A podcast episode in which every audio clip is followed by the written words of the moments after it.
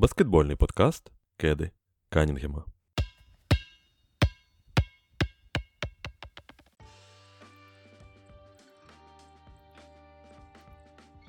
Ну що, друзі, я знову усіх вітаю. Радий майже почутися у нашому непрямому етері.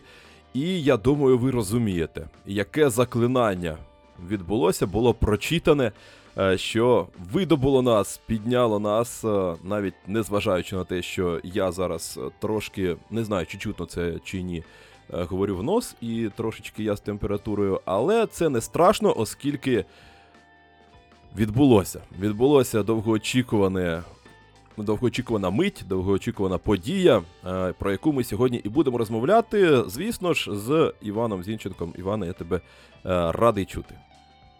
Вітаю всіх. Е, якщо хто не знав заклинання, то говорячи мовою Гаррі Поттера Харденус Обмінікус. Це це визиває нас в непрямий етер. А акці... Акціо Гарден. От. І коротше, всім доброго для нас ще раночку, для вас неважливо, в котрій годині ви нас слухаєте. Все. Ну, це добре, але хотів би, поки ми не почали, е, стартувати з не самих приємних. Е, з не самої приємної теми, просто буквально хвилину не міг я цьому не приділити, тому що е, сьогодні вночі не стало Артема Франкова, і це напряму не відноситься до нашої баскетбольної сфери, але я думаю, що багато з нас, хто десь перебуває у цьому віці, плюс-мінус там 30 років, е, вони також так чи інакше були дотичними до того, що він робив, знають, хто це такий, а для багатьох це ще й така велика і досить приємна епоха у їх житті, для когось університет, для когось школа, як для мене. Я бігав за журналом футбол після школи, ще коли він коштував півтори гривні, потім гривня 80, щось типу такого, потім дві. Економив на обідах. І зараз, хто не знає, основна моя діяльність пов'язана із футболом майже повністю. Е, і багато в чому, все, що я знаю, як я встав на цей шлях, воно пов'язано із журналом Футбол.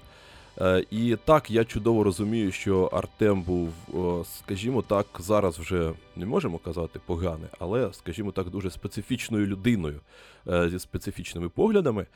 Але я думаю, ось вже почав себе ловити на цьому. Як це не парадоксально, вже коли все це відбулося. Е, що те ж саме можна сказати про Коби Брайанта.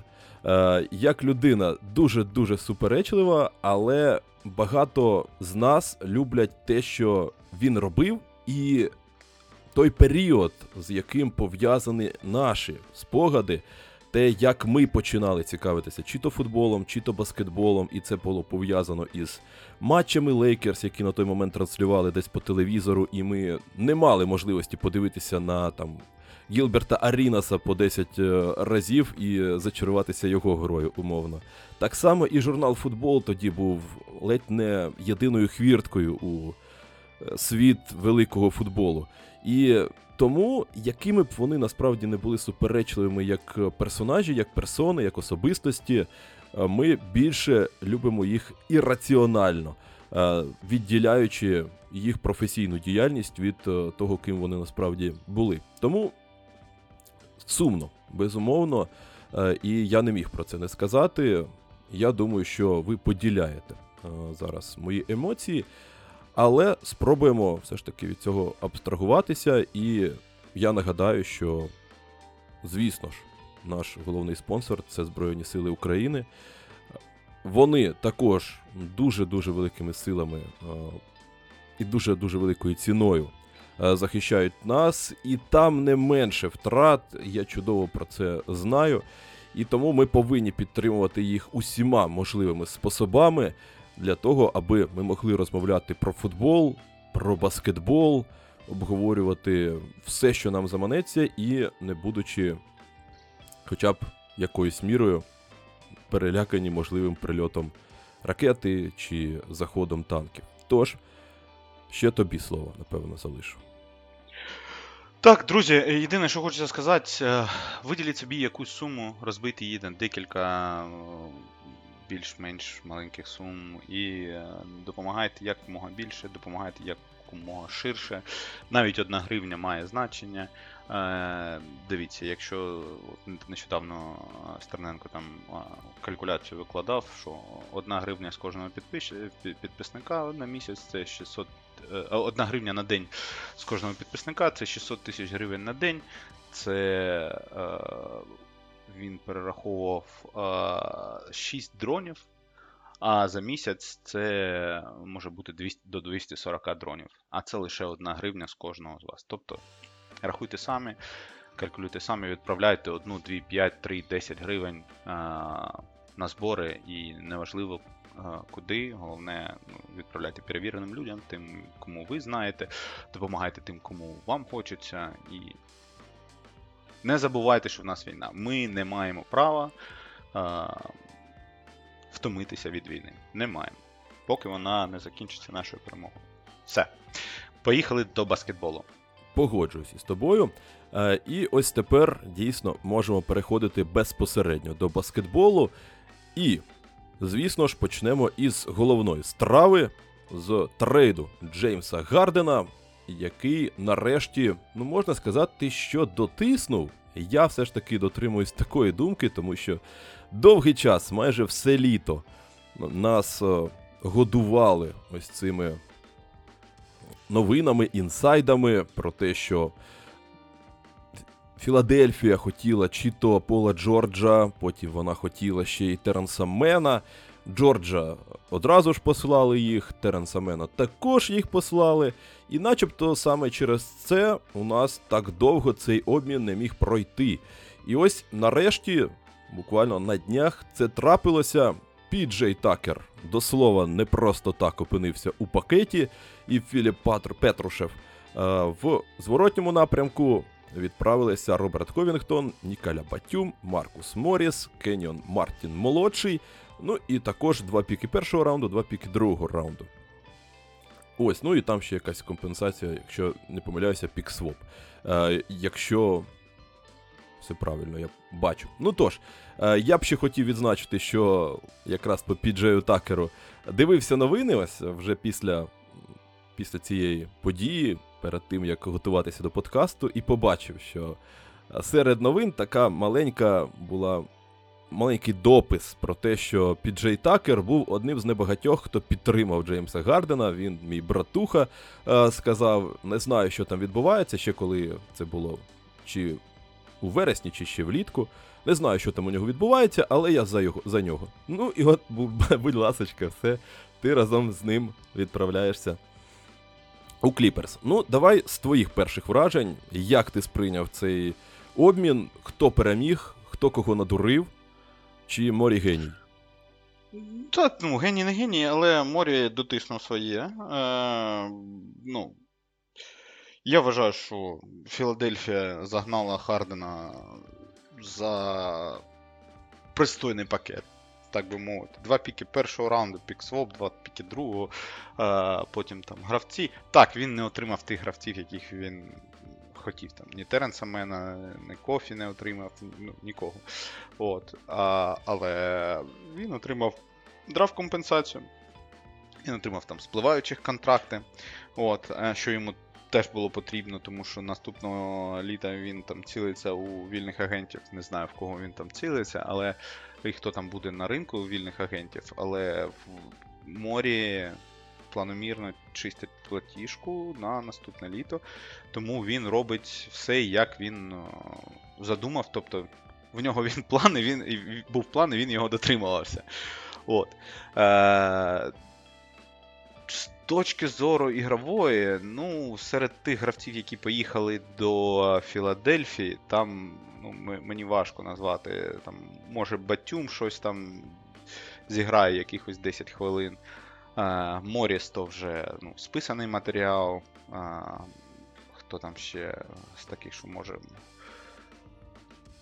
А, а ще той е, Ковінтон, який теж може щось награти. Тобто він там закрив ну, собі. Легенда повертається все ж таки. Так, так. Одна так, з дитин там, е, процесу. На, на, на. От, може там а, поряд з Ембідом вони там і заграють трошки краще, як було ще до його першого обміну. А, Подивимось, тобто він закрив позицію форвардів, він відправив людину, яка не хотіла там грати на спливаючому контракті за такий пакет. Ну, я думаю, все нормально. Все нормально. От. А, Що робить Кліпперс навіщо їм Харден? Ну, я не знаю. Я не знаю. Може вони вважають, що він здорова зірка, яка може виходити на майданчик і щось там ще показувати. Ну, Я особисто так не вважаю. Е, тим паче, е, ми пам'ятаємо, що літо він провів е, у бабусі. От, Там від'ївся, відпився і не тренувався. Тобто він розтренований приїхав йому потрібно буде набирати форму. Набирати форму йому потрібно буде десь півтора місяці. За ці півтора місяці, дай боженька, не зламається ніхто з пари Кавай Пол Джордж, і тоді ми подивимось, на що дійсно здатні Кліперс. Вони зараз йдуть непогано, у них там зараз все більш-менш окей було. А, Я не знаю, на, на що вони почали цю іпопею з Харденом. Можливо, вони хотіли там не знаю, зібрати чотирьох Ексол старів в себе в команді, але ну, вони до, до, до обміну йшли 3-1. Що що вони там собі надумали? Тричі перемогли вдома, тому не знаю. Навіщо вони це міняли? Можливо, їм було забагато піків. І вони вирішили поділитись трошечкою з Філадельфією. Але я не бачу взагалі ігрової е, перспективи Кліперс. Тим паче, знаючи характер Хардена, він, як тільки отримує продовження контракту, одразу буде просити обмін кудись, куди він знову хоче. Він і так пограв і з Крісом Полом, і з Дюрантом. Ну, гаразд, з, е, з Оклахомою він пішов, тому що йому не заплатили гроші. Зрозуміло. А, В Х'юстоні він пограв багато з ким. Найуспішніше було з Крісом Полом, але там все вийшло дуже не дуже. Вони посварились. І далі він грав з Вестбруком. Та-дам! Добрий вечір, старий друже. Зараз він знову буде грати з Каваєм, з Полом Джорджем, з Вестбруком. І, чесно кажучи, я не знаю. Якщо всі будуть здорові, то це може вистрілити. Якщо, не дай Боже, хтось е, зламається, то. Як це? Е, карета знову перетвориться на на, на гарбуз. От. Тому. Подивимось, чесно. Я я хочу подивитись, в якій він формі. В мене є перечуття на 90% впевнений, що він просто в жалюгідній формі а потім подивитися, як вони будуть е, з його контрактом е, вирішувати питання, тому що е, в нього ж завершується контракт цього літа. І як воно буде, що вони там зможуть, незрозуміло. От. Знаєш, це цікаво, але у мене майже протилежна думка з точки зору емоційної емоційної розфарбовки, хто краще, хто гірше.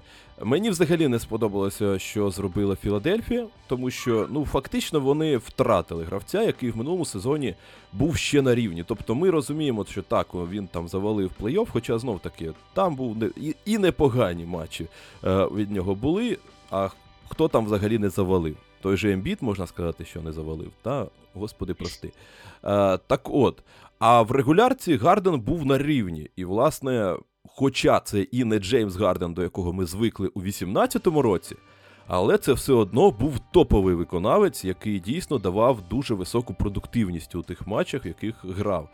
І зараз вони віддають його фактично за ніщо. Тобто просто чистять е, платіжку в розрахунку на те, що вдасться розчистити місце і запропонувати ці гроші якійсь іншій зірці раніше, аніж Ембіт запросить обмін.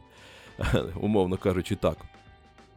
Але, ну, я взагалі не бачу тут в компенсації щось хороше. Знов таки, я з цього почав. Е, і очевидно, що це був навіть не другий, не варіант Б і не варіант С, напевно, це варіант Д е, з розрахунку Давайте вже називається. Коли побачили, що Максі став гравцем тижня, Морі такий: ну окей, будемо, значить, з Максі грати, не будемо дотискати там за Пола Джорджа. Хотіли, ну хоча б ну Теренса Мена нам дайте, ну хоч хоч щось, щоб зберегти нам обличчя. Не дали навіть Теренса Мена того нещасного, і все. Власне, отримали лише просто баласт і пару піків, які, власне, ви і самі просто відновили собі, коли придбали Джеймса Гардена, знов таки спровокувавши конфліктну ситуацію з Беном Сімонсом.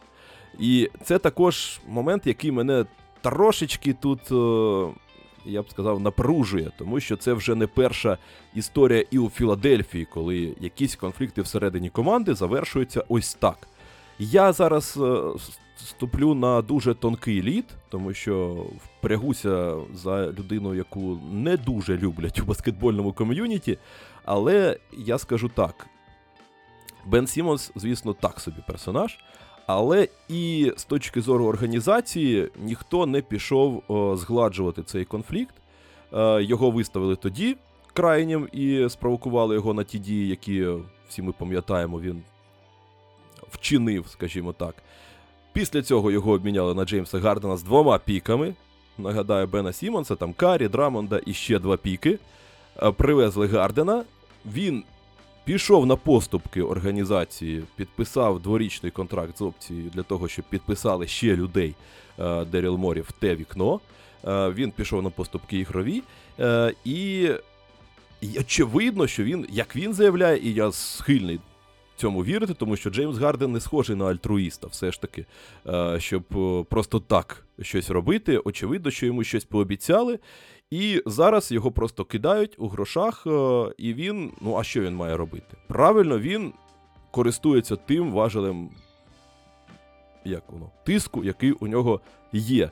Е, і, як на мене, це все ж таки системний провал менеджмента Філадельфії, які отримують ну просто надію. Насправді це просто надія на те, що у них буде порожнє місце, і вони когось на нього підпишуть. Хоча у вас була одна зірка людина на той момент, нагадаю, був другим у голосуванні за Діпой і їздив на матч усіх зірок. Ви її обміняли на іншу зірку. Також дуже спірно, також я я згоден. Я ні в якому разі не е, викидаю з цього рівняння характери, що Сімонса, що Гардена, але знов таки це мені вона може не подобатись, там поведінка тих гравців. А для вас це активи, і ви повинні розуміти, як з ними взагалі управлятися і що буде провокацією, а що ні. Е, і тому для мене це дуже дурний е, взагалі ланцюжок ходів від Філадельфії, який залишає їх е, з голим оцим самим. Ну і старізом Максі. З точки зору Кліперс, ну це також не найкращий варіант. Тобто Тут я з тобою згоден. Не зовсім зрозуміло, що вони збираються робити, але така глобальна логіка, вона також прослідковується. Ми про це говорили вже не раз і не два. У нас почалася особливо на заході гонитва озброєнь, і всі починають, е, я так розумію, хто може тягти все, що погано лежить.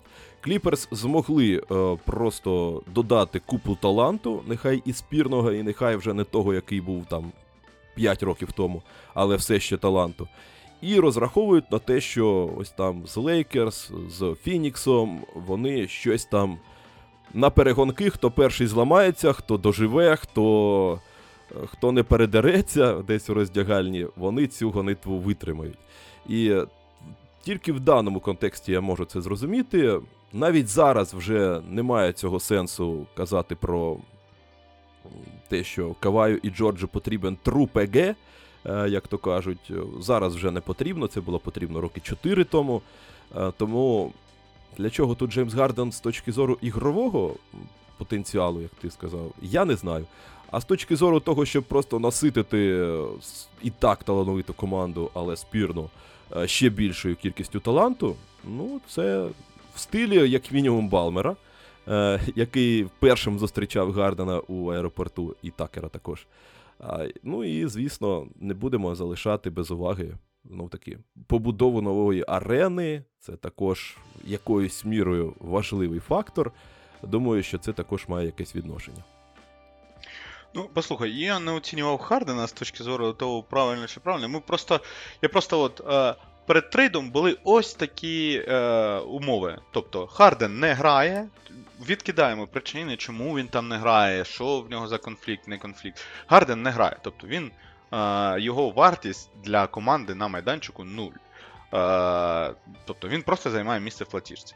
Він не грає, він не буде грати, знаючи Хардена, знаючи е, все, що він сказав, і всю історію конфлікту. Він не буде грати. Тобто, ти обмінюєш е, гравця, який не хоче грати, е, який виступає проти, який там ставить умови і так далі. Ти обмінюєш на, по суті, 4 піки і один пік-свап.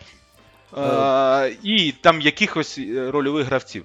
Це набагато більше, ніж вони могли отримати. Я розумію, я просто, вибач, е, але для мене ось ця теза про те, що фактично він нуль, е, вона для мене дре- дещо маніпулятивна, тому що якщо, наприклад, е, я не знаю, Янісу... Ні, те, що вони, Е, те, що вони запороли в відносини з Ну, тобто ця людина була в команді минулого сезону. Тобто вона зараз відсутня у вас не просто так. Ви втратили її користь, коли типа кинули її. Виходить, ну, давай, типа. давай так, давай Е, так. Це давай як так, сказати, ще- вибач, е, якщо ось е, за рік до сплину контракту Яніса скажуть, що ми тебе не продовжимо, і він залишиться, ну, відмовиться виходити на майданчик, то чи можна сказати, що він тепер коштує нуль? Чи ви втратили можливість, чи обіцінили той актив, який у вас був? Тобто це не зовсім Питання правильна по- до позиція. тебе. От ти, от ти зараз Деріл Морі. Ти зараз Деріл Морі. До тебе приходить Харден, знаючи, що він поступився в контракті, там, поступився то, грошима. Але ж він поступився, ну, тобто він все одно отримав 30 мільйонів. Так? Поступився в контракті, він там пішов на якісь там поступки, е, і в, тебе з ним гарні відносини. Він каже: Я хочу 4 роки максималки. От, от о, цього літа він до тебе приходить і каже: 4 роки максималки і на менше я не згоден. От, хоч ти хни. Що тв- твої які дії? Ну, так- Що ти будеш робити? Це прямо Ти залежить 4 роки. Це прямо залежить від того, що я йому обіцяв, власне. Е, Тому що від цього залежить і моя репутація так само в подальших трейдах, От, подальших да. підписаннях і так далі. Давай, давай так. Ти йому не обіцяв е, 4 роки максималки. Ви сказали, так, ми домовимось. Ну, слухай, е, ну окей, я б не давав, але я і не Не Деріл Морі. би. Ну, власне. Ну, ну, ти б не давав, ну і, і Деріл Морі не дав. О, тобто, логіка в діях Морі є. Він не погодився. Він йому запропонував, е, наскільки я знаю, там був, е, була розмова е, 2 роки по 30 мільйонів. Тобто 1 плюс 1. Тобто, по суті, продовження на один рік. Ну слухай, е, я розумію, знов таки, з Вони не позиції домовились. мене е, я б е, повністю підтримую Потім- Деріла Морі. Е, с- Потім Морі сказав: «І якщо ти візьмеш опцію, я тебе швидко обміняю. Ну, швидко, швидко не вийшло. да, Бач? От. І це, через це, по суті, і конфлікт. Що Харден взяв опцію, а Морі його швидко не обміняв. Ось весь конфлікт. м, от. Ну, він трошки глибше, як на мене, але я, в принципі, згадував про нього. По суті, це, Але це, це стало, таки це для стало мене це приводом. компетенція генерального менеджера, тому що Деріл Морі завжди е, зарекомендовував себе як просто якогось е, ультра.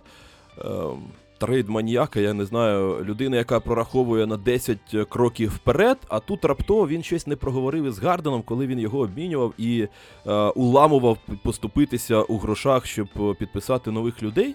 Е, ну, мені просто в це складно повірити. Так то зрозуміло, що Гарден через е, ось такі поступки і грошові, і ігрові. Там я навіть читав, що через це він не потрапив на матч цих зірок, його це зачепило. Е, Він і так е, вважав, що дуже багато чим поступився. Е, І тут ти даєш задню. Ну, звісно, він е, поступить так, як поступив. Тим, паче, що ти ще й е, намагаєшся його там викрутити яйця е, покупцям. Це також зрозуміло з точки зору генерального менеджера, але ти сам загнав себе в таку ситуацію. Тому це для мене е, просто, ну, як мінімум, тоді не треба було обмінювати е, його сюди, якщо ти розумів, що цим все закінчиться. А Ну, ти його виміняв по суті, не так само нульовий актив, який за вас не грав і не хотів грати, через те, що там трапилось в команді, через командну хімію, через те, що Бен Сімонс просто посрався з усіма в команді, е, через те, що там говорили публічно, не публічно, через його особисту е, ментальну поведінку. Так само я, ну тобто я не відкидаю, е, тому що він і, і, і в Брукліні теж сидів там, гроші збирав. А зараз, коли запахло е, смаженим, то він просто взяв і почав грати. І грати непогано, а вже ж знову він боїться контакту. Ну, то окрема тема. Але е, він він обміняв, по суті, нульовий актив, який сидів на лавці, е, на актив, який приніс їм там два виходи в плей-офф. Ну слухай, е, я тут е, знов не не зовсім погоджуся. Ну ні, я не заперечую те, що там Гарден і Сіммонс знов таки це дуже суперечливі персонажі е, з точки зору того, що які вони там особистості. Але ну слухай, для мене просто це виглядає якось дуже некрасиво з точки зору саме менеджменту, тому що ну фактично ми маємо ситуацію, коли Деріл Морі минулого літа вирішив, я прикрию свою п'яту точку Джеймсом Гарденом. Я йому наобіцяю золоті гори зараз, уламаю його від. Е, відмовитись від частини грошей, а потім просто обміняю як лоха останнього, ну, умовно кажучи. Тому що і він тоді, напевно ж, точно так само розумів, що він не дасть йому максималку. Ну тобто він же ж тако, також не наївний. Е, І, напевно, наївним тут був тільки Джеймс Гарден, який рік тому повірив, що йому дадуть максималку через рік. Чи я не знаю. Але ну, людина доросла. Він знав, що і зараз е, він не горів бажанням давати йому максималку, і через рік. Тому він свідомо йшов на цей шлях. Е, намагаючись е, Гардена змусити до чогось, просто не відпускаючи, а тоді б це був втрачений актив, а змушуючи його підписати контракт на вигідних для себе умовах, щоб потім просто ось так його злити. Е, Ну, добре, що вийшло так з піками, е, але ну. Для мене це якось не зовсім красиво з точки зору керівництва, і я б в таку організацію не пішов, де спочатку тобі щось обіцяють, поступися 5 мільйонів, завтра передай, завтра віддам, да, зарплати, потім поверну 10, ти тільки зараз дай. Е, все це закінчиться закінчиться приблизно так само, як у, у Джеймса Гардена. Тому мені такі персонажі не, не подобаються, які кажуть, дай до зарплати віддам вдвічі більше. Е, так і так і тут. Тому, ну, не знаю. Так то і знов таки два піки, ну, ви їх втратили, ви їх повернули. Це знов таки нульовий актив, це не актив. Е, це повернення своїх же активів, які ви віддали. Е, і тому просто ви отримуєте місце через рік. Ось ось так. Тому не знаю. Для мене це все ж таки скоріше downgrade в перспективах команди і перспективах франшизи, яку ви ведете. Е, і з точки зору даного контексту, мені ну, у Кліпперс хоча б є шанс, е, що там Гарден. Е, Кавай і Пол Джордж трошки порозвантажують один одного і якось на трьох все ж таки примудряться дожити до плей-офф. Але у Філадельфії тепер навіть такого ну, шансу немає. Тільки надія на те, що. На чотирьох. Ти Весбрука забуваєш. на чотирьох. Я свідомо його навіть навіть не згадував. З цією повагою. Я скоріше Бонза Гайланда згадаю, а, який, до речі, став гравцем матчу сьогодні вночі. Ну, але це таке. Ну, тобто, е, я, звісно, друзі, тут дуже контроверсійна ситуація, і пропоную вам у коментарях, де це тільки можливо, також е, висловлювати свою думку з приводу того, що відбулося, хто переміг, хто програв у довгостроковій, у короткостроковій перспективі. Тут, як бачите, навіть серед нас немає єдиної думки, е, хто хто правий, хто ні, хто виграв. Тому просто залишається дочекатися Гардена. Ну, я так подивився на нього на відео. Ну, начебто він прям не виглядає як е, linebacker із е, американського футболу. Але дійсно, в яких він кондиціях е, суто баскетбольних, хоч і без черева, е, то це, звісно, також питання. Ну, окей. Ну, єдине, що єдине, що можна сказати, що букмекери вважають, е, що шанси Кліперс е, на чемпіонство зросли вдвічі після трейду. Тому. Ну, Будемо вважати, що Кліперс виграли в трейді. А е, шанси е, 76-х трошки знизились, але там не суттєво. Ну, і, і ще єдине, і ще єдине, і ще єдине. Е, І ще єдине, я додам, що, скоріш за все, ну, можна закривати лавочку з приводу Міпа, Most Improved. Угу. І я думаю, що тут вже потяг пішов ще навіть не вставши на ці рельси. Тому що Тайріз Мексі туди заїхав і Мені здається, що Ну, почекай, ну, почекай. От ми, знає, да. От от ми зараз поговоримо про одного кандидата, якого ми взагалі не згадали. І пам'ятаєш, ми коли розмовляли про Most Improved, ми казали, що це повинен бути ну, от людина, яка просто. ну, Та ні, ну я не вірю не в Джоша Окогі, можеш навіть не, не, не намагатися мені це продати. Ні, ні, ні, ні. Ну, гаразд, я не буду про Джоша Окогі. Ми поговоримо про іншу людину. Це така класна підводка.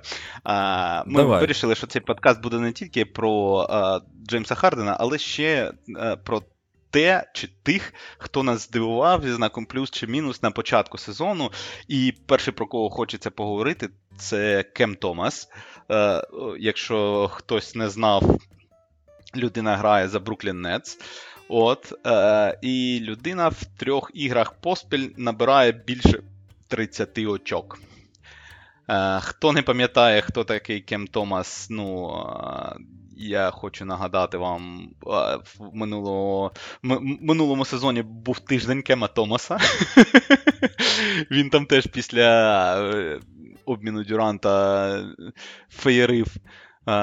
Теж там набирав по 20 очок, але тут от вже е, перший тиждень набирає по 30 очок, і це вже не виглядає якоюсь там дивиною. І якщо він е, буде продовжувати в тому ж дусі, то це може бути серйозний кандидат на Most Improved Player. Я думаю, так. І мені здається, додам, що він грає за 2 мільйони на рік, е, тому що це так. також важливо, все ж таки людина навалює. Але я вважаю, що тут реально ідеально зійшлися зірки. Я от коли писав там прев'ю по всіх командах, ну, не дописав, але менше з тим. Е, Я Бруклін ставив серед ось цих команд, які мають в теорії чіплятися там за рахунок захисту, у них багато якісних оборонців, але недостатньо атакувального потенціалу. Тобто вони будуть виригувати, ось як Орландо, як Детройт зараз намагаються. Але за рахунок того, що в атаці вони нічого не можуть запропонувати, вони програють. У Брукліна була трошки краща ситуація, тому що таланту тут було дещо більше, але при цьому глобально для того, щоб вийти на наступний рівень, їм не вистачало дійсно ось цього атакувального таланту. І Парадоксально, що всі очікували, що Мікел Бріджес зробить цей крок і перетвориться на першу справжню зірку.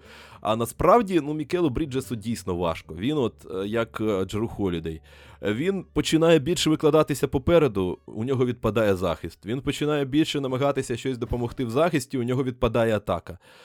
І тому йому ось в даній ролі, десь другої, третьої зірки, комфортно. І хтось мав набирати 30 очок, як не парадоксально. Такий Кем Томас стоїть, ну, давайте.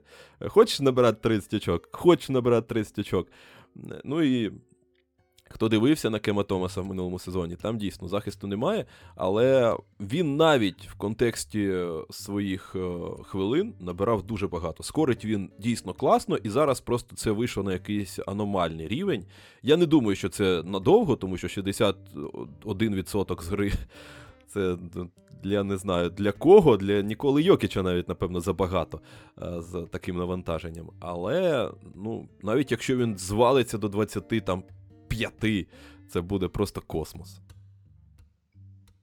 Так, так, ну о, серйозно, я, от ти сказав про захист. Єдине, що може е, стати такою ахілесовою п'ятою Кема Томаса, по суті, якщо ми подивимося таку продвинуту статистику, то е, все, що він набирає у нападі, він провозить у захисті. Ну, На жаль. Ну, тобто він він виходить десь в нуль. Е, і от уявіть, наскільки він поганий в захисті, якщо набираючи по 30 очок за матч, він просто виходить в нуль. Тобто він привозить ті ж самі 30 очок е, на своїй на своїй половині майданчику, але ну там пам'ятаємо, да, одну поразку дала, від Бруклін просто не заслуговував. Там якийсь скажений базер-бітер від Луки ну, з розвороту від щита, ну там такий дурак залетів, що ну, це один один на сезон залітає. Ну, може від Луки два. От, Але ту ту, ту поразку Бруклін просто не заслуговував. І захист там був, і і все там було нормально, вони класно відіграли. От. А, Але от дивимось далі за Кимом Томасом. Це один е, зараз е, з тих е, ранніх претендентів на якусь нагороду. Якщо він протримається ну, хоча б там дві третини сезону на цьому рівні, то це буде однозначний фаворит. Однозначний. Так, я згоден. Йому, власне, потрібно протриматись, а команді потрібно допрацьовувати за нього.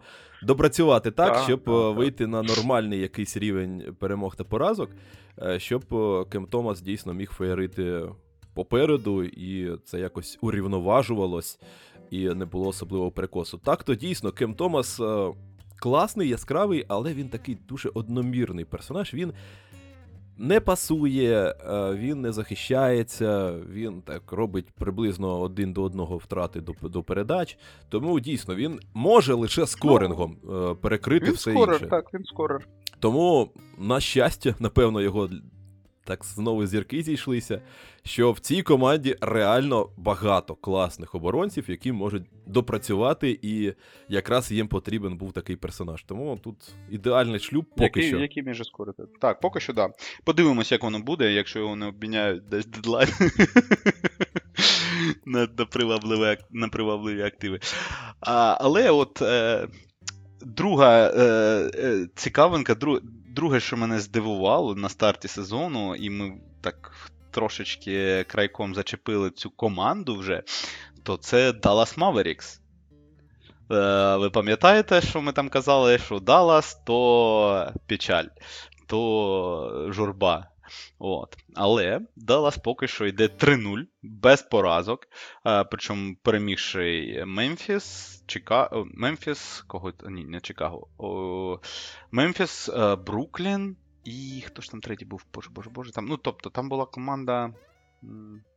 А, і Сан Антоніо. Ну от. Е, Тобто, три перемоги над такими міцними командами. Причому над з Мемфісом я навіть дивився. Вони там просто перестріляли Мемфіс. Вони там закинули 22 чи 23 е, триочкових. Тобто Лука дуже класно справлявся з double-team ом. 23 триочкових з відсотком 48, майже 49. Тобто відкриті кидки забивали всі. Ну, не всі. Давай відзначимо один персонаж е, на ім'я Кайрі на прізвище Ірвінг. А, хоча ти кажеш за останній матч, він там він не грав. Він а не так грав. по сезону він якраз і завалює. При всьому цьому вони йдуть 3-0. Так, так, так. А, от, Тому, ну. Далласу. Фу, Далласу, фу, Далласу, респект. За те, що поки що втирають нам носа. А, за те, що поки що. ну, Кажуть там, хлопці, в аналітику вам краще не треба. Але подивимося, що буде е, далі. Поки що вони йдуть навіть на перший рейтинг е, атакувальний 125 очок, 125,3 очки за матч. Це перший е, рейтинг е, в тому е, в, в усій НБА. От. Подивимось, як там буде Скайрі. Я Скайрі ще не дивився. От. Е, е, Як вони грають. Але без Скайрі вони грали дуже і дуже класно. І бігли іноді, іноді просто в позиційній в позиційній атаці там видавали якийсь космос. Лука влучає все, і це це, це, це здається, знаєш, людиною, яка взагалі не контриться. Е, Тім Хардуей плюсовий дуже сильно, що що, що мене здивувало дуже сильно. Зазвичай він там десь близько нуля. Дерік Лайвлі, все в ньому гаразд, але окрім однієї штучки, він дуже фолить. От, от, наприклад, в матчі з Мемфісом він а, на початку, буквально там на перших хвилинах третьої чверті, він отримав п'ятий фол і сів там майже до кінця матчу. От. Ну, це літералі просто Мічел Робінсон в перший сезон. Так, так, так, так. А, І причому такі фоли ну, не потрібні. То там руку опустив, то ну, ти здорова триметрова шпала. Просто випрягни з піднятими руками, і це вже заважатиме а, тобі, ну, вже заважатиме твоїм а, суперникам. Але ж ні, треба встромити руку, там десь щось когось штовхнути. Ну, коротше, Лайвлі супер топ, але. Ну, супер топ, кажу. Лайвлі нормально, але треба от з фолами щось розібратись. От, Тому що більше нього фолить тільки Грант Вільямс. От, але Там робота то, така. То, то інше все. Та, там, там робота така. Він захищається проти е, більш швидких гравців. Тому... Ну і потрібно розуміти, скільки в перерахунку на хвилини на на майданчику. Тут теж велика різниця. Лу... Ну... Лука Дончич Лука Дончич влучає трьошки з відсотком 48 зараз на старті сезону, і це прямо космос. І він реально влучає такі на 12 влучає складні. Так, так, так. Він він влучає китки, які дійсно ну, складні, дійсно з захистом. Тобто, це вже на на удачу. Ну, якби, ладно, якби там він кидав два і один з них попадав, то можна, а він кидає 12 і попадає 6. Ну, слухай, от тут я якраз е, не особливо вражений його такими здобутками, так? Тому що ну, я все ж таки багато бачив Луки Дончича, і зазвичай у мене це навпаки викликає зворотню реакцію, тому що я вже починаю перечувати такий само спад з відкатом до середніх значень. Тому що у Луки зазвичай все чітко. Він або стартує як супер MVP, ем і потім в другій частині втомлюється і вмирає, або навпаки, він розгойдується півроку і десь е, з дедлайну до кінця валить, що просто що дурний а, разом із командою. Тому зараз Ні, ну, ну, по, для мене в нього це. по кар'єрі там 35%, ну там 30, 33, 34. От. І якщо він хоча б до 40 підніме, то це вже буде супер. Серйозно. Зараз 48, але там вибірка маленька, нехай три матчі. Подивимося, як там буде всередині сезону. Якщо він так протримається, то десь на 40%, то Ну, Це слухай. буде реальний буст буст в його ефективності. ефективності. А все ж таки, не дарма ж вже скільки? Роки три, напевно, чи чотири. Е, кожен рік перед початком сезону передрікають е, Луці Дончичу, що він буде там серед претендентів на MVP. Е, так, що ось зараз зараз цей молодий новий король, там як там його величали. Зараз він візьме свою владу. Ось він вже дозрів ось цього сезону, все точно стопудово. А там то там, то, то, то туди, то сюди, то зайва вага, то ще щось, то навпаки, відсутність зайвої ваги і, і все інше. То рано чи пізно це має статися, звісно, але я поки що такий більш е, поміркований в цьому плані. Тому буду радий, якщо він мене здивує. А давай е, для такого собі контрасту скажемо трошки буквально пару слов про тих, хто не вразив, і розпочнемо із. Людей і команди, про яку вже поговорили в минулому подкасті. Якраз е, е, тут не можна не взагалі, напевно, в подкасті першому у новому сезоні е, не можна не сказати про головне.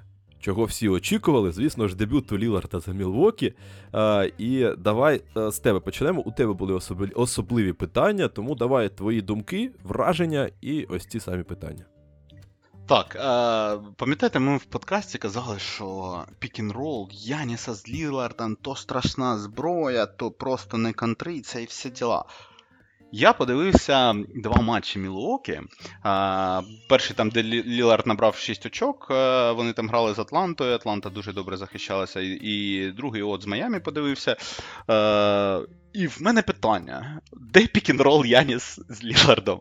Я реально побачив, там, ну не знаю, візуально це. А вже складно порахувати, але десь там 2-3 за матч вони, може, і крутять там в кінцівці, коли треба остаточно набрати очки, як це було от з Майами. Вони там в кінці майже злили всяким Ніколам Йовічем і тим яких е, Хайме Хакісом без Джиммі Батлера майже злили кінцівку, і тому вимкнулись на максимум, і там от вони зіграли два чи три пікінроли Яніс з Лілардом. І це прям, ну от, е, трохи там не, не два очки за володіння було. В мене питання, чому вони не грають так весь матч? Що треба зробити, щоб вони грали так весь матч? Тому що Лілар грає пікінроли з ким завгодно, але не з Янісом. Чому так? Для мене це велика загадка. Я не бачу багато цих пікінролів, і це мене трохи не те, щоб дратує, а викликає багато питань до компетенції е, головного тренера. Мілокі. Ем, е, я пере... да, я хотів ставити, я думав, ти просто е, закінчив. Якщо ти не проти. Е, Дивись, мені починає просто здаватися, я також дивився матчі Мілвокі, і мені починає здаватися, що ми цей пік-н-рол е, Яніса з Лілардом просто насправді тупо вигадали. Е, тому що е, Яніс, я почав ну, вже після цього ритися, і так думаю, Яніс ніколи не був пік-н-рольним гравцем. В тому плані, що він ніколи багато не грав як ролмен, як скрінер. Е, він взагалі-то це не його робота, ніколи не був там хорошим скрінером, якимось видатним. А Ліларду потрібен якраз сильний, хороший скрінер, здоровий, е, ну, не товстий, хотів сказати, але такий е, дуже широкий і багато в чому схожий на якогось там Нуркича свого. Тому йому тягнули туди і Кантера, і і всіх, кого тільки можна, тому що з іншим просто не можна грати. Е, і тому Ліларду зараз, можливо, на перших порах, поки вони ще не адаптувалися. Е, це моя поки що теорія. Простіше зіграти з Лопесом або навіть з Краудером е, цей пік-н-рол, аніж з Янісом, якому і так потрібно переналаштовуватися, і Ліларду потрібно дещо інший набор. Е, навичок е, і рухів робити, тому що. Вже Яніс не дасть тобі стільки простору, як Нуркіч, е, своєю там триметровою в ширину статурою. Тому потрібно робити якісь додаткові кроки, бути трошки швидшим, трошки різкішим, трошки ще щось додавати у свою гру. Тому поки що я це бачу так. Вони коли потрібно грати, е, Лілард грає не з Янісом, і вони намагаються комбінувати щось інше. А коли вже відпадає ось така напруга, вони можуть трошки собі дозволити ось дійсно е, попрактикуватися через гру е, у тренуванні ось таких пікінролів між собою. Це дійсно можливо і працює, і має працювати, але мені здається, що не одразу це почне е, приносити плоди, і не одразу вони навіть ризикують це робити, тому що загалом то статистика Ліларда не змінилася. Я ось навіть подивився перед подкастом. У відсотковому відношенні його доля пікінролів вона залишилася ну от буквально там так само 39%. Е, тобто він грає так само від пікінролу, але просто з іншими людьми. Ну Єдина моя думка, це просто їм обом поки що незручно це робити. Їм потрібно адаптуватися, пристосуватися один до одного, і тоді, можливо, це попре. Ну, дивись, е, чесно кажучи, в мене питання, як це той, як це Яніс не ставив пік-н-роли. Вони вони навіть грали пік-н-рол з. Е, ой Боже, як його? Тьфу ти. Третя зірка в Мілокі. Голідей? Ти бая. Ні-ні ні. А, друга. Плецо. Мідлтон.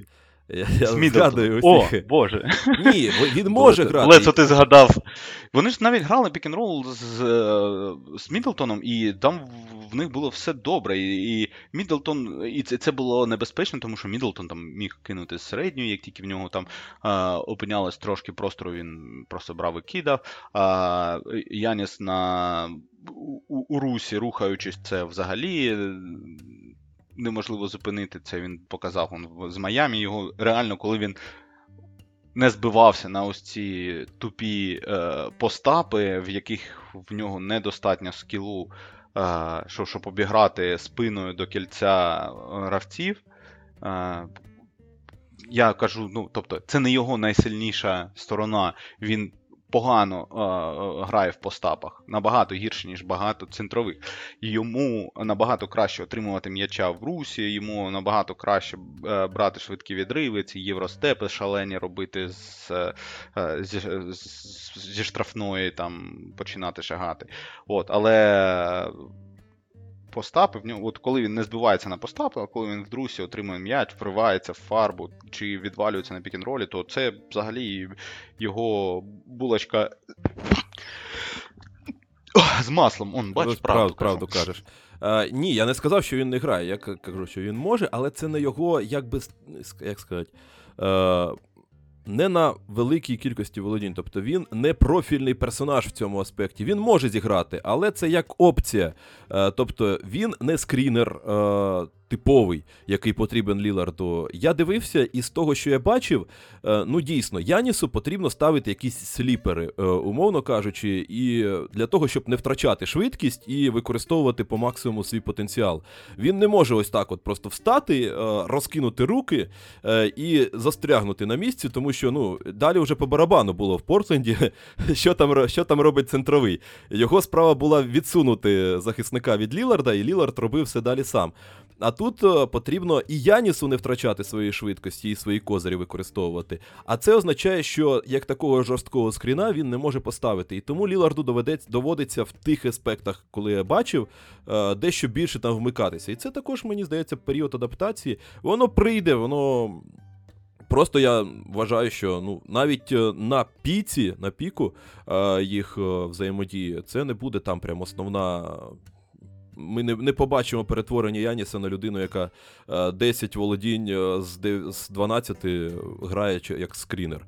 Е, тому ну, це просто не його, йому треба і свій стиль якось просувати. Тому тут, так знаєш.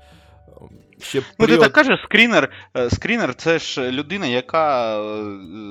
ну, Він ж не просто скріни ставить так, для для того, щоб Лілард відкривався. Він відкривається сам для того, щоб е, отримати м'яч і з більш вигідної позиції атакувати кільце. Тобто він буде набирати свої очки. І я ще раз повторю: от в кінці гри з Майами це було просто летальна зброя. Просто ну, летальна зброя. повагою там Майами такий зараз. Трошки. Просто ракети Нептун, я от серйозно кажу тобі. Ну слухай, я я з тобою згоден, але я просто намагаюся донести, що існують е, умовний клін капела, Е, який е, грає тільки від пікінролів, і у нього габарити людини, яка грає тільки від пікінролів в ширину. А є Яніс, який ніколи на такому, на такій кількості володінь не грав пікінроли як ролмен. Йому простіше з м'ячем відіграти пікінрол. Е, і, ну, власне, це також досить довго йому в пику пхали, тому що він не завжди користується ось цими габаритами. Тому і за постапи, і за пікінроли йому закидали за те, що він ну, він гард за своєю натурою, все ж таки. Е, І він не вміє користуватися багатьма моментами, які стають обов'язковими для центрового, від якого у нього габарити. Е, Тому ну, мені здається, що все ж таки. ну, Ми побачимо їх, е, вони мають бути ефективними, але як. Е, опція, але а не як, типу, щось таке, що починає кожну другу атаку.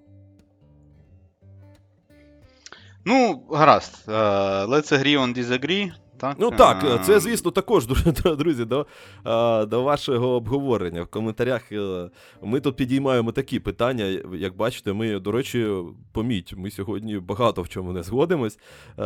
І такі тому це ну, це нормально. Питання. Ні, я я за це кажу, що це такі питання просто у нас трапляються на сьогодні, е, що вони потребують е, різних думок, і ваших, в тому числі, у вас може бути взагалі третя думка. І її також буде дуже цікаво послухати. Може, хтось е, уболівальник Мілвокі зі стажем восьмирічним, який бачив всі матчі Яніса в його кар'єрі. І він пояснить нам, скільки там Яніс грає пік-н-ролів і як він вміє грати. Тому. Це питання до вас, друзі, також. І давай ще я свою швиденьку кандидатуру закину і завершувати будемо е, однією цікавою командою. Е, я хотів просто сказати про е, одного ну, напевно, так, одного з половинкою персонажів, які мене особисто вразили. Я писав про це у телеграм-каналі, але враховуючи те, що не всі там підписані, тому давайте поговоримо. Все ж таки. По-перше, мені дуже подобається Чет Холмгрен. Це просто пісня, поки що, як він заїхав у Оклахому. Це дуже цікаво в контексті реального контрасту із тим, що зараз відбувається із Вембаньямою у Сан-Антоніо. Вони в максимально різних е, умовах перебувають. І Гольмгрен е, якраз ідеально вписався в команду, і він ідеально доповнює цю команду, привносячи більше вже тій системі, яка працює. Тоді як поки що у Сан-Антоніо якраз Вембаньяма не особливо вписується, і вся команда змушена працювати на те, щоб е, Вембаньяма е, щось там наекспериментувався зі своєю грою і спокійно адаптувався. Гормгрен заїхав якраз просто як е, ну, масло до, до хліба. Йому. Попереду, поки що, це дуже обмежена роль в контексті там покращеної версії Майлза Тернера, який прибігає, е, зупиняється ненадовго на дузі, е, відкриває простір своїм китком, який він поки що влучає шалено. Відкриває простір для шая, який, якому потрібен простір під кільцем.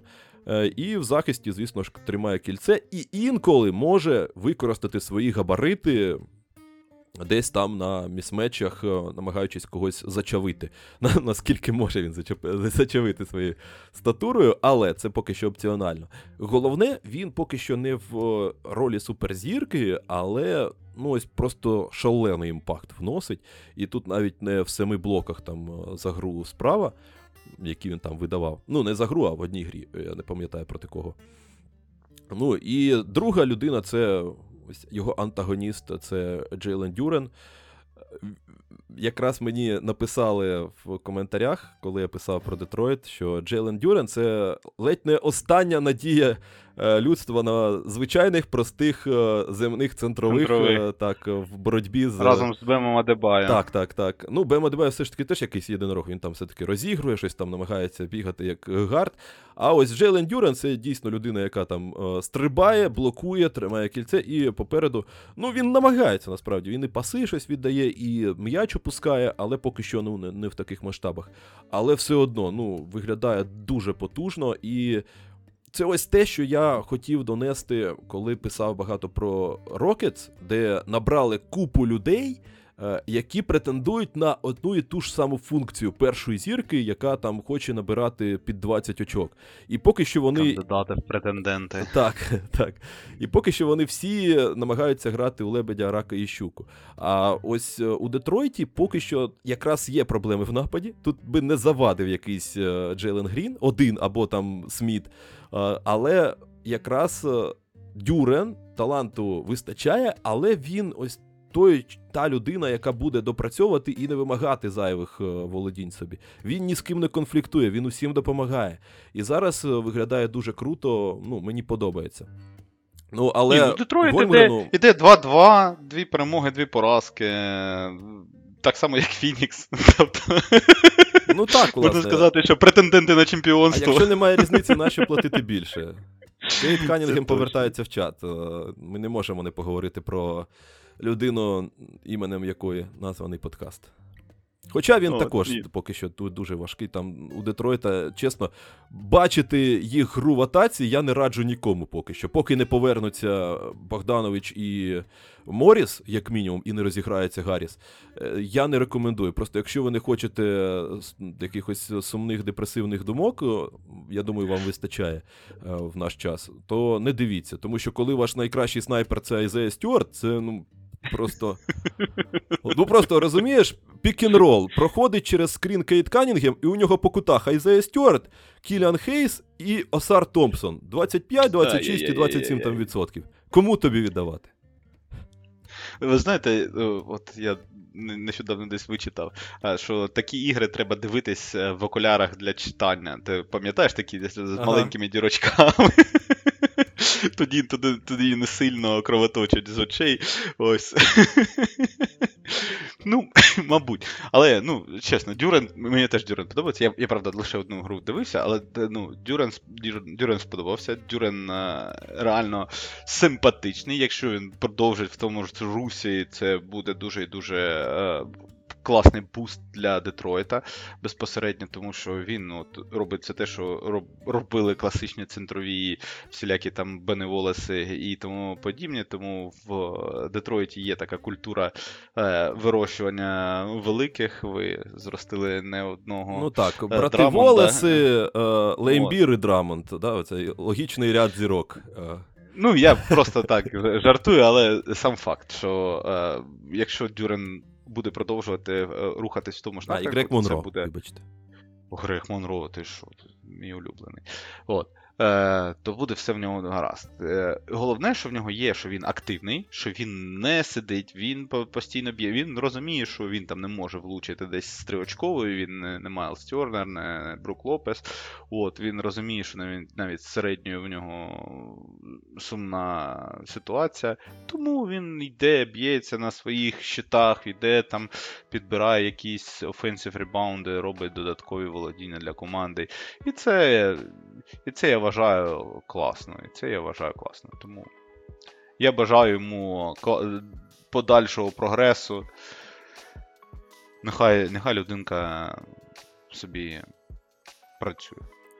Ну окей, і давай насамкінець залишимо щось е, трошки таке. Ну, не, не зовсім сумне, але е, не і не повністю приємне. Незрозуміле, Так, незрозуміле. е, тому що сумно має бути уболівальникам Мемфіса, які зараз бачать баланс команди 0-4 Пропало все. на момент запису подкасту. Але я так розумію, ти бачив їх більше. Тут у нас е, теми розходяться відповідно до того, що ми бачили більше. І ця тема відходить тобі. Давай з твоїх е, вражень е, почнемо е, і далі продовжимо. Ну, по-перше, мені не здається, що той а, Мемфіс грає погано. От, за грою, за конструкцією гри, в них все нормально. Ну, за моделлю гри, тобто за е, виконанням. Так, є проблеми. Е, Це, ну, було б тупо не констатувати. Так, там ба- небагато гравців влучає. От. Але вони програли Денверу 4 очки всього-навсього.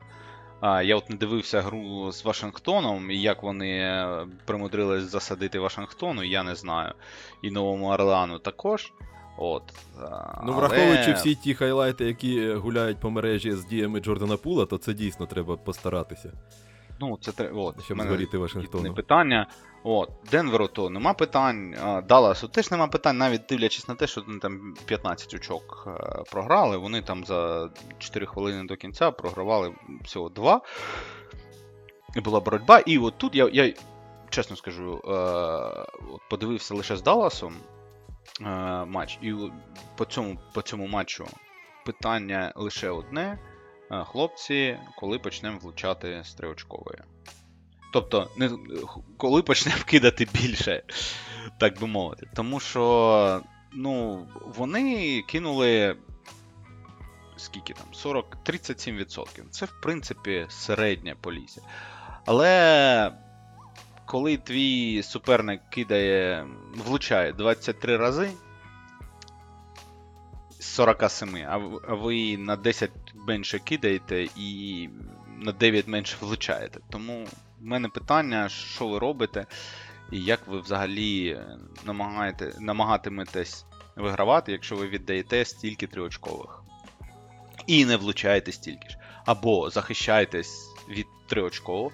Е, Стільки триочкових вільних я не бачив, мабуть, е, я не знаю, з часів Х'юстона, першого приходу Криса Пола.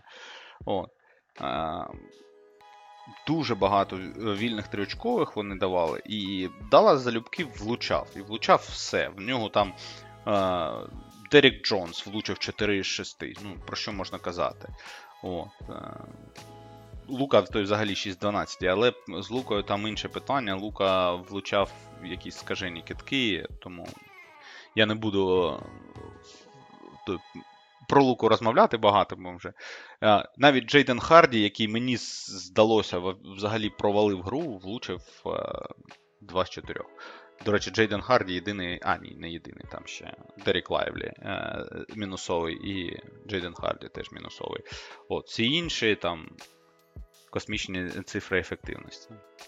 От. А в Мемфіса, окрім Дезмонда Бейна, мабуть, Джарена Джексона. І то, Джарен Джексон в захисті щось взагалі не DPOY. Він так то дутий DPOY. Ну ну це О, добре, це до мені, мені, дуже, мені дуже сподобався Роді, чесно скажу. Мені сподобався Роді. Мені зовсім не сподобався Дерік Роуз. Ну от, просто мимо каси. Дерік Роуз. Мені дуже не сподобався Заїр Вільямс, хоча.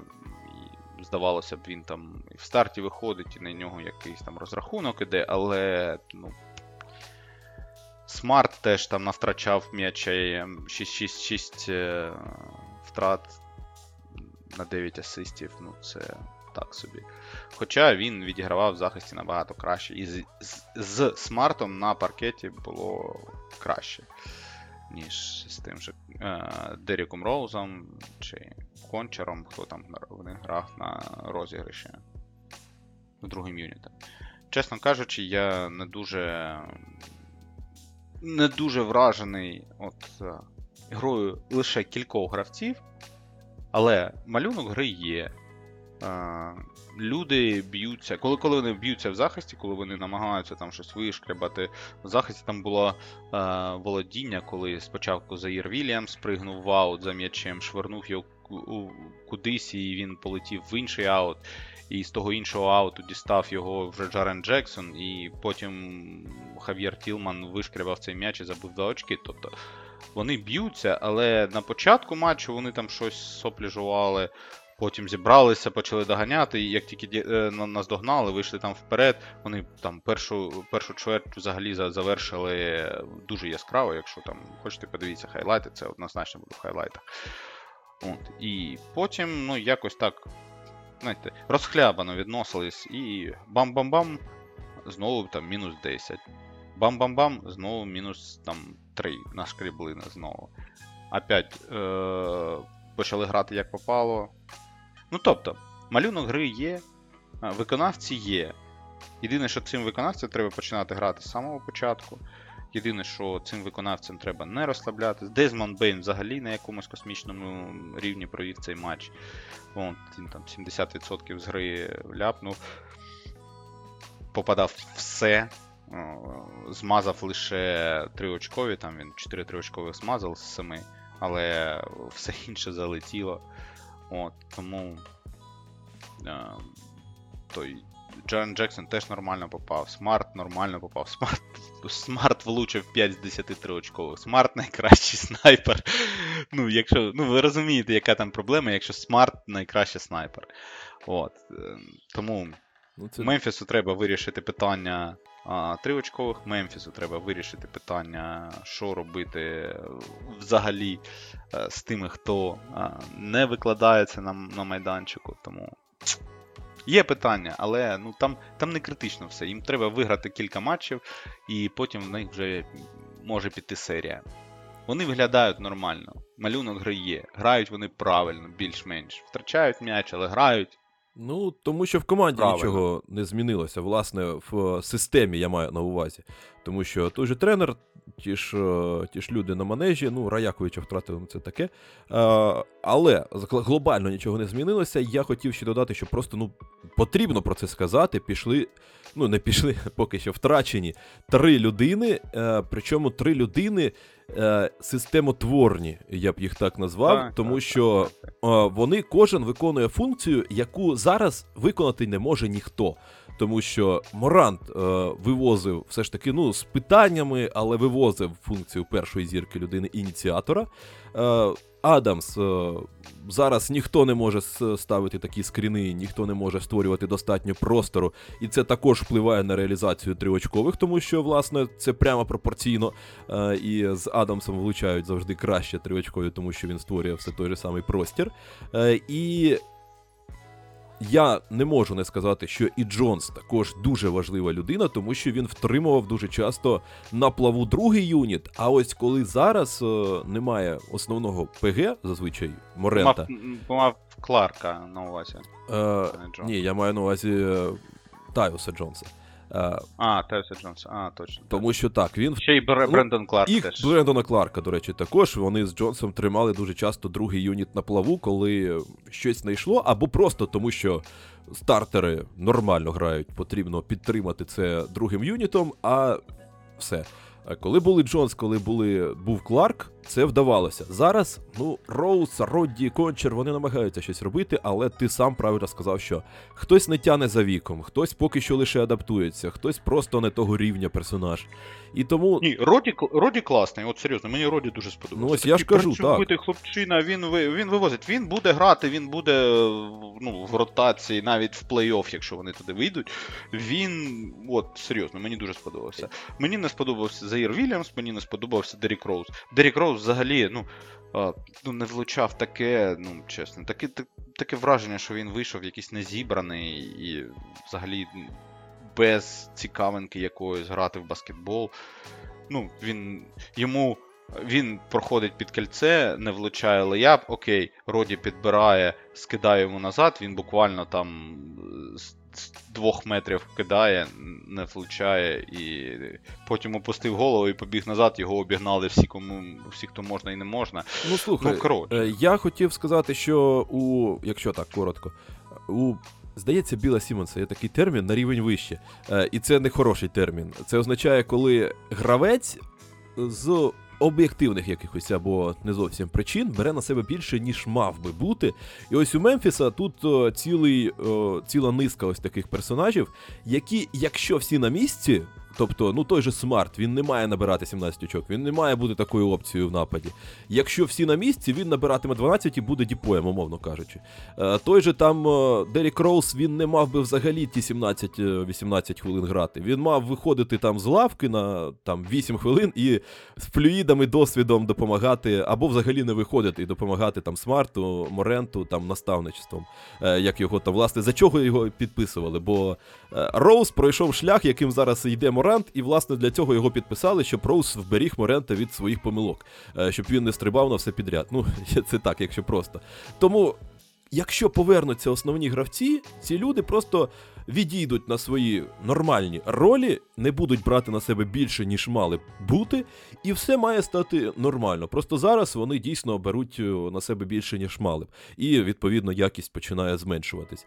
І ти правильно сказав, що тут е, загалом, загалом тут все так само, як і було, просто. Менше деталей, менше якості поки що. А так, машина та так, ж сама. Менше якості. Менше якості це, мабуть, е, головна така відмінність Мемфісу минулорічного від Мемфісу цьогорічного поки що. Але подивимось, там, тобто. Е, є куди зростати. Е, от бекап Поенгард їм просто життєво необхідний, але подивимось, як воно буде, коли повернеться Морант. Може, їх будуть зі смартом розводити по юнітах. Ну, тобто, стартувати вони будуть разом, а потім смарт там буде сідати і грати з другим. Ну, о, взагалі, тобто є варіанти, але ну, бекап по Енгард їм просто необхідний, і те, що вони віддали Тайуса Джонса, це просто. Ну, Це так. просто підчас. Згода. Ну, плюс іще так журба. Е, завершимо на позитивній ноті. Скажу, що у Мемфіса є ще така особливість все ж таки адаптуватися на ходу. Вони можуть так, провалитися, так, так, потім зібратися ну, кілька матчів, адаптуватися, потім налаштувати вже на нову команду, на нову систему. І якщо це вдовго потрібно грати, то вони згодом все ж таки приходять до норми і вчаться грати вже в такому варіації. Е, тому все ж таки чекаємо, дивимося і ну, поки що не насолоджуємось, але майте трошечки віри уболівальники Мемфіса. Ну і здається, що на цьому у нас поки що все. Е, Я дякую вам, друзі, за те, що ви були сьогодні з нами. І дякую тобі в другу чергу, Іване, за те, що ну, власне, сьогодні у нас. Дуже крута розмова. У нас багато в чому навіть думки розходилися. Для подкасту це дуже круто, це е, величезний плюс, і е, дійсно вийшло цікаво. Так, всім дякую, хто дослухав до сюди. Єгоре, дякую, як завжди, що запрошуєш, і е, за те, що ми знаходимо час, е, попри те, що всі зайняті у всіх робота, чи діти, чи щось, але дуже, дуже завжди цікаво з тобою говорити якісь питання стосовно баскетбола. Тому, друзі, всім іншим, дякую, що дослухали. Слава Україні! Бережіть себе і не нехтуйте сигналами повітряної тривоги. До побачення. Приєднуюсь. А ваш покірний автор пішов пити терафлю.